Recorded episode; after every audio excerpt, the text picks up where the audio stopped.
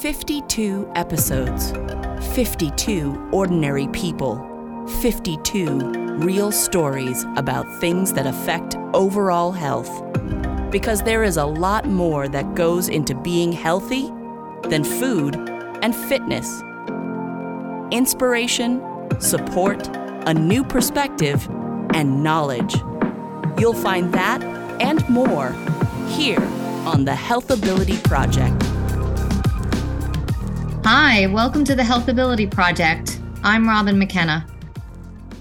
All of us at some point in our lives will find ourselves in a situation or state of existence we really don't want to be in. Sometimes things that were a good fit become a bad fit. Career, significant others, relationships with family or friends all come to mind. We soldier on, though, for a variety of reasons obligations to others, fear of judgment, lack of resources to make a change, or simply because we just don't know how to extricate ourselves from that situation. And oftentimes, we don't even really realize we're in this less than happy place, but we see it and feel it. Physical illnesses bubble up, and right behind that are often symptoms such as insomnia, anxiety, depression, and irritability. Here to share her story of how her overall health and well being were affected by a less than optimal state of existence and how she got through it is Heather Markel. Heather Markel is a certified professional coach, a New York Times featured full time travel and business coach who is herself a full time traveler. Heather quit her 25 plus year corporate career in 2017 expecting to take a three to six month career break to travel the world. Instead, she found her calling, and almost six years later, she's been to 33 countries on six continents, including being marooned in New Zealand two years during the pandemic. She's now a best selling author and a TEDx speaker. Heather helps her clients to transition to the full time travel lifestyle by teaching them the mindset, money, and mastery skills they need to ditch their desk and discover their destiny through full time travel. Thanks so much for joining me today, Heather. I'm so glad to have you here. Thanks for having me. Very excited. This is your story is really really interesting from so many standpoints and I I find it just so inspirational as well because you found yourself in a situation that was less than optimal and you you you did the brave thing which a lot of us really can't or don't do. And you you pretty much ripped the band-aid off and said that's it. I'm done. I'm making a change. So tell us tell us about this. Although i would say i don't think i ripped the band-aid off. I feel like it was one of those slow like oh, oh. but, um, yeah so whew, let's see. I I was really unhappy for a long time. You know, I I started at, at age 16. I lived with a host family in Normandy, France. Um, went there speaking rudimentary French, and after a month with them, essentially became fluent in French. Felt like I had found a whole new culture, a whole new family, and a whole new experience living there. And I I just came back from that like, wow, you know, this is a whole piece of life I want I want to explore. But of course, I had to go to college and then I had to get a job and I bought into what we all do that we're supposed to work 9 to 5 or 80 hours a week depending um, and then get married and then have kids and you know, so I tried that normal life and I ended up um, you know in a career that excited me for a while but then didn't and I couldn't figure out where to go and then I got married and I was just miserable. Um, just married the wrong person for me and got to a point where, like you said, it would have been easier. And that's what I said when I asked for a divorce. I said it would have been easier to stay married, but I didn't think it was better. Mm-hmm. And the catalyst for that was years of ping ponging emotions between my head and my heart resulting in two herniated discs in my neck, mm. which was, I think, to date, uh, the most excruciating pain I've ever heard, mm. like ever, ever felt in my life. and um, you know it's pain that i still have on it not not to that degree but you know it's a reminder like you said earlier that if we have strong emotions and we don't deal with them they become physical symptoms so once i was divorced i was free to see that oh gosh i'm really unhappy at work too like this is another area i've been kind of sticking it out because i feel like i have to Quick question. When you got divorced, did you feel some kind of physical or emotional relief or release? Did you notice any, did, did the pain in your neck diminish? Well, I mean, I got the pain in the neck treated, but I will say I, I dropped three dress sizes um, pretty quickly. I got, I was just happy, you know.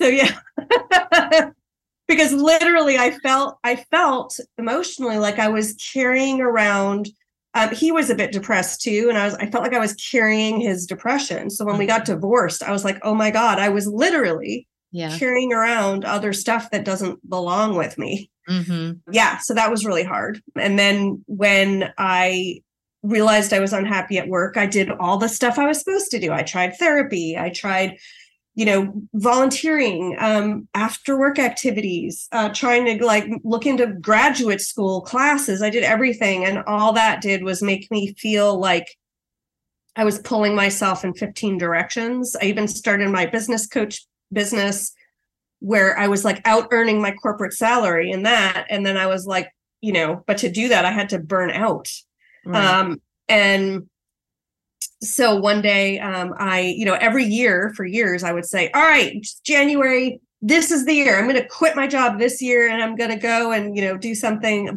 Originally i was going to quit for my business um, and then you know i get to december and it hadn't happened.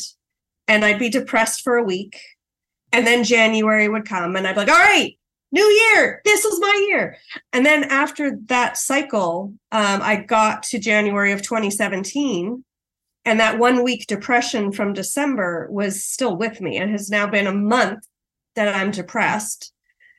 And I started feeling a pain in my chest. Was the depression about the fact that you had once again not done what you said you were going to do, or or was it something else? Just, yeah, it just... was both. I think that I it was like a broken record. I'm listening to myself say this, let myself down again, mm-hmm. and mm-hmm. not knowing what to do and so yeah that i think the two just came together it's interesting just to take a step back what you said earlier about you were miserable at work and you tried all these other things but you know at the crux the crux of the issue was still there you still had to get up every day and go to this place that was not serving you any longer and you had to do it you, even even though you had all these distractions outside of work that that obviously helped but you still had to go and spend nine, 10, maybe 12 hours every day in a state of misery. Yeah. And and don't get me wrong. I mean, unlike I was very lucky. I mean, I had um, a nice boss. My mm-hmm. colleagues were nice. The mm-hmm. job was pretty easy. So, you know, I'm just, I think I just felt after a while, I've, but I've got this other skill set and this other passions, and they just have no use here. This mm-hmm. is like mm-hmm. a check your personality at the door, do your work, mm-hmm. smile, move along kind of place and i needed something different so really when that pain in my chest happened in 2017 and recalled how i had let myself down again i flipped immediately to the pain that i felt in my neck when i didn't deal with the emotions of my marriage and i said oh no i am not doing this again i am not turning this pain into a physical ailment nope i'm out and that was it Hmm. So I just committed that year. I said, I'm going. And I said, I, I said, I'm gonna, I'm gonna quit this year. I'm not sure when, mm-hmm. but along the way, I need to test myself. And I'm gonna get like let life throw me circumstances and I'm gonna see if I'm actually really ready for this. And that's what I did. how how did you do that? Did you do, do like test traveling or so the situations that came up where I went to Iceland for the second time that January. The first time I had gone was for a long, like a like a weekend, basically, and I wanted to see the Northern Lights, but you know, there's they're very unpredictable, so I didn't see them. And so this time I booked a week, and I saw the lights and it was the most spectacular thing I've ever seen. So I just was like, when it came time to go, I, I thought, I don't want to go. And there was a like a 25 inch snowstorm hit Iceland. So I'm like, oh, good, they'll cancel the flights. Nope. They're probably um, experts at snow.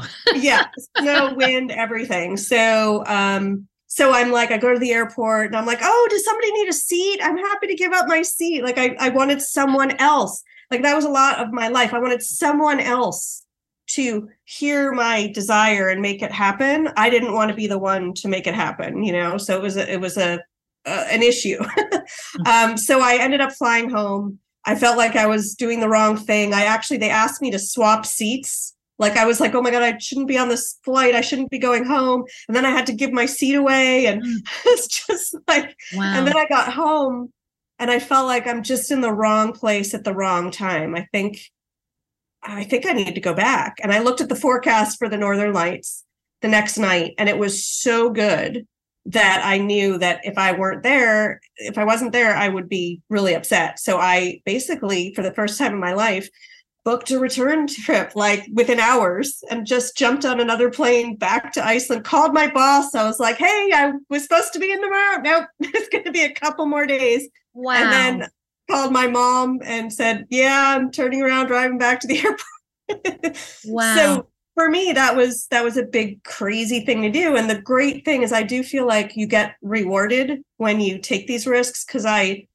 I use miles to book the flight. So I like sat down, had a nice row to myself, meet meet a guy in the row behind me. And I think I'm crazy. I think I booked this flight like eight hours in advance. This guy booked the same flight three hours in advance for the same reason. He just wanted to go see the Northern Lights. So um, he came with me on the tour that I had booked, and um, we saw the Northern Lights. So yeah, we saw them dance too. Like the first time I saw them, they were just very surreal and calm and beautiful, and this time they were just really active. So that was one.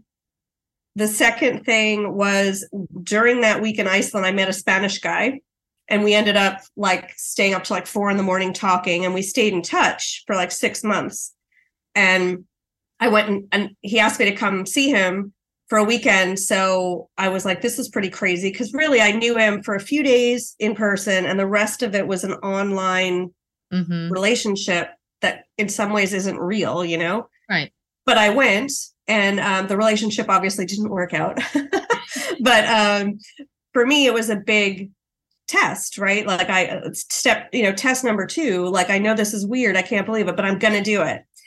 And then the third test was the hardest. and that was telling my mother that I was going to quit my job and go travel full time. So I ended up getting her drunk and I told her. Great strategy. yep. And it went really, really well. And then the next day she sobered up and she started for the next few weeks she would give me almost every day a reason a new reason i shouldn't do this mm-hmm.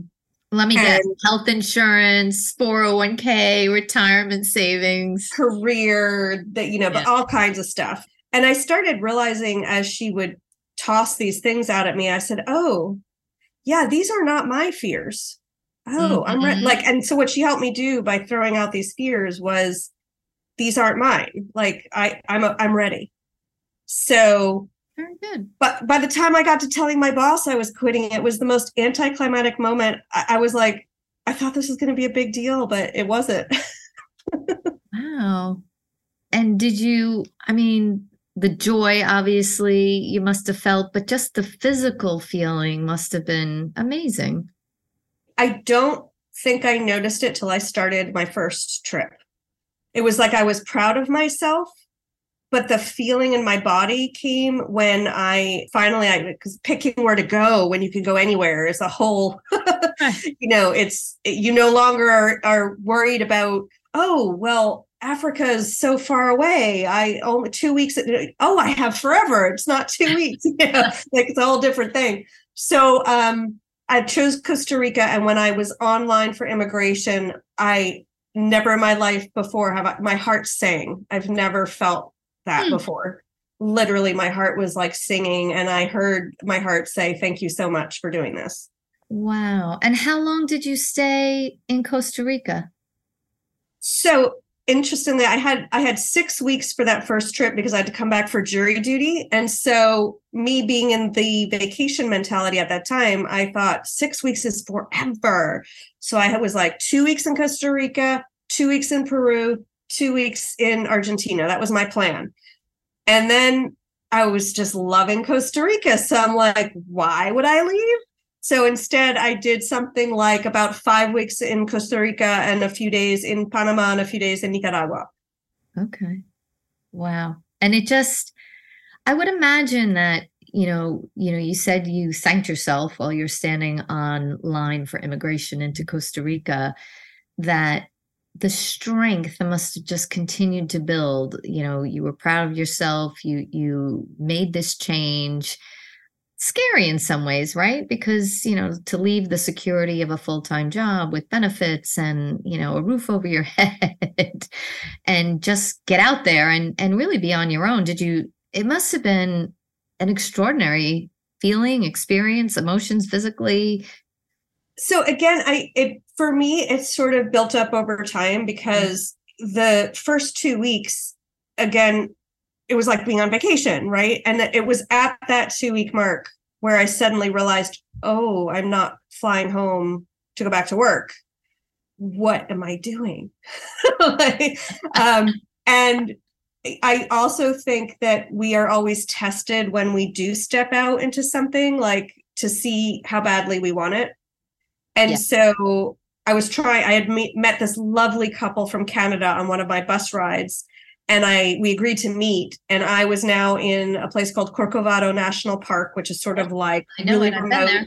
You've been there, okay? Yes. So you know, bad Wi-Fi because you're like like yeah. in the national park, um, and so you know there was like I was sleeping on the in a tent on the beach.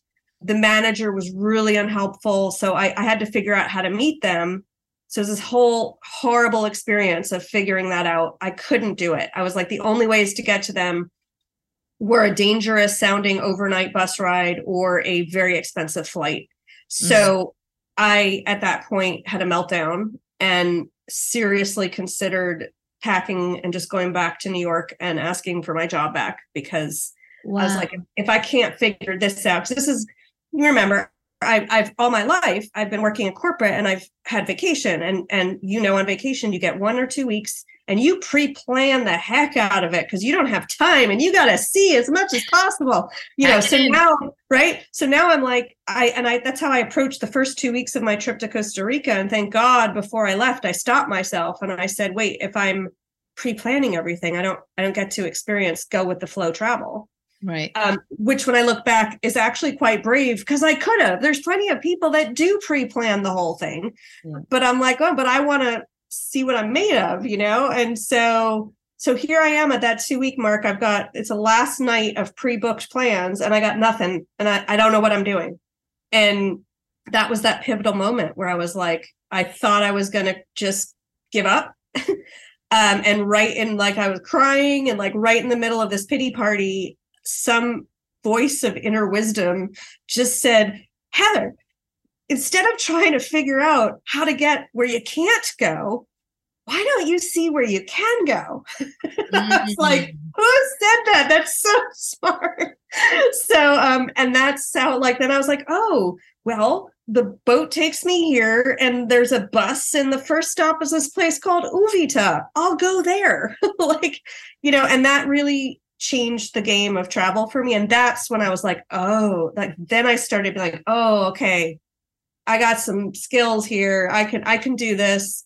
And I remember the first six to 12 months of this experience. I think I wrote a blog post. Um, I felt more proud of myself and more accomplished mm. in my entire corporate career. Wow. You know, I, I did things like I zip lined. I didn't know what zip lining was before I went to Costa Rica. And then when I heard it was holding on to a string thousands of feet above the air and like you might die, I'm like, that's just dumb. And then I did it and I'm like, okay, I don't know that I need to do it again, but I did it. Like there's there, check that off, you know. And I was like, wow, look at all I've done that I would never have accomplished if I didn't step out of my corporate career, you know? So you know, I think you make an incredibly valid point in that you know, you said earlier you got back from your study abroad as as a high school student, um, and you bought into the I have to go to college, I have to get a job, I have to have a career, and we we get lulled into that sense of buying into things, and here you are, so proud of yourself for for things that have nothing to do with any of that. Yep, that's the irony, you know, and, and part of that was um, there was that great book. Uh, I forget the name of it, but um, a woman interviewed um, patients in hospice care about their five biggest regrets. Mm-hmm. And I very much was present before I quit to the fact that I kept having these horrible visions of me being 90, um, looking back at my life and wondering what if, what would have happened if I had had the courage to quit and do this. Yeah and I just was like, I don't, I don't want to be that person because I know I when I quit that year, I knew, and I told it one of my friends, I said, if I don't quit this year, I'm not doing it. Like I'm going to actually go the other way, and I'm going to start making peace with the fact that I didn't have the courage to do it, and I'm just going to continue onwards. Do you have any regrets on maybe missing out on some of the ordinary things that that you are missing out on because you are in another country and away from family and friends, like birthdays or other milestones or other types of celebrations. And I think of that because, uh, you know, just this past weekend, I was at somebody's 50th birthday party and it was a lot of fun. And, you know, to see somebody turn 50 and, you know, so simple things like that. You're not really there for regular life things. What is your take on that? Yeah, um, it depends. I mean, first off, I have I have a fairly small family, so sadly, my stepdad passed away a year ago, and thank you know i've been stuck in New Zealand, and I was making my way back with you know I'm like, oh god, I have to wear a mask on the plane, and it seems like a really long time to like go through 30 or 50 hours of like wearing a mask on all the stuff. So I broke up the trip. Mm-hmm. Um, and I thankfully made it back and was able to spend his last two weeks with him. So, and I think the the pandemic was an anomaly. I hope. Mm-hmm. um, okay. But that was yeah, that was hard. Like during those two years, but I think it is hard to miss some of the family things. Although to be fair, like I said, I have a small family. I don't know that we mm-hmm. do a lot of big family things that I would that I was missing. I I always came back for Thanksgiving and Christmas. Um, so like holiday stuff. Mm-hmm. I didn't miss because yeah, I I did feel that that was a time I wanted to be here. Mm-hmm. Um, and I would say if I had um, you know, like my brother's about to turn 30. So um, hopefully when he, I can, he's going to pick somewhere in the world to go. And if I can make it, I'm going to go, you know? So mm-hmm. okay. um, I think, I think you make some of them and then the other ones I try to stay in touch with by Zoom or um, something more regular and, and make sure that we stay connected in a different way. Mm-hmm. But yeah, I mean, I would say so, sure, certainly sometimes like you have a there's like your good friends that you miss that close contact with um, mm-hmm. and then as you travel usually you also meet some great people along the way so then you have your travel friends too um, yeah. so yeah mm-hmm. yeah you get to uh, build a, a, a wider community of, of people you choose right yes exactly which is which is a nice nice reward yes I agree. so what's next? Um, next up, actually, I'm going to Malaysia in a couple of weeks and uh, planning South Korea. And then I always, you know, sometimes people say, Oh, I want to meet up with you. And I'm like, I want that too, but I don't know what I'm doing exactly. And you're going to want an exact date and an itinerary. And I'm t- like, right now, I'm like, okay, Malaysia, South Korea. But I also, uh, a friend who I, a travel friend, right, who I only know in the context of this is another really cool thing that happens. I've met great people online. Um, I I have a podcast series where I stopped doing them, but I I interviewed like 25 other people who quit after 40 to go travel. And so um, I met one of these ladies I met in Italy last summer, which was for the first time. And another of them who I really want to meet is in Asia right now. We're missing each other in Kuala Lumpur just by days. And she's going to Sri Lanka. And I'm like, wow. who knows? Maybe I'll just like fly to Sri Lanka for a little bit. I don't know. So we'll see what happens. And while you're on the road, you're working, you're doing your coaching and and helping other people to realize this this similar dream of of just being a full-time traveler and living life yeah, so I do that. I do the coaching and I also do travel writing. So that's very handy. Okay. um, so those have been the um, main sources of income. I'm actually also really close to a thousand subscribers on YouTube, which is when you can start monetizing it. So oh, um, yeah, so I've been working hard at that and I'll hopefully cross that threshold this year and add that to the ways that I'm making money while I travel. Great. Yeah. I guess that's the key. Kind of make money as you travel. Yes. Well, thank you, Heather. This has been such a great conversation, inspirational in so many ways. I'm excited. I want to, I want to do this. So, thanks very much for sharing your story. And it's it's it's a really lighthearted one because you know we like I said, we all go through these points in our life where we're we feel stuck or we're just going through something that's not serving us, and and just to have an example of somebody who did something about it and the incredible outcome that that you've had is is not only just that you're traveling the world but you know like you said the fact that you thanked yourself and how you felt about making that decision. And you knew then it was the right decision that you made the right choice. And you know that's not always easy for all of us especially if you have children or if you're taking care of elderly parents. It's not for everyone but hopefully people listening can gain some level of inspiration and and uh, perspective on how they might be able to rectify their own less than happy place that they might be in. Thank you. Thank you. And I hope that too. I hope it was inspirational and just know that, you know, I, I think the journey of following our heart is is difficult because our heart usually wants something that to our brain is very illogical. yeah. So, um, but our heart always puts us where we need to be and in the best place for us. Right, right. Well, thanks again. Listeners, hopefully you enjoyed today's episode. If so, please like us, share us, and tell your friends about us. And if you have any questions, suggestions, or comments, you can email me at the Healthability Project at gmail.com. Thanks very much for tuning in, and we'll see you next week. Thanks for joining us today at the Healthability Project. We'd love to hear from you, so please email us your questions, comments, or suggestions, including future guests, to the Healthability Project at gmail.com. And please like us, subscribe, and share us with your friends.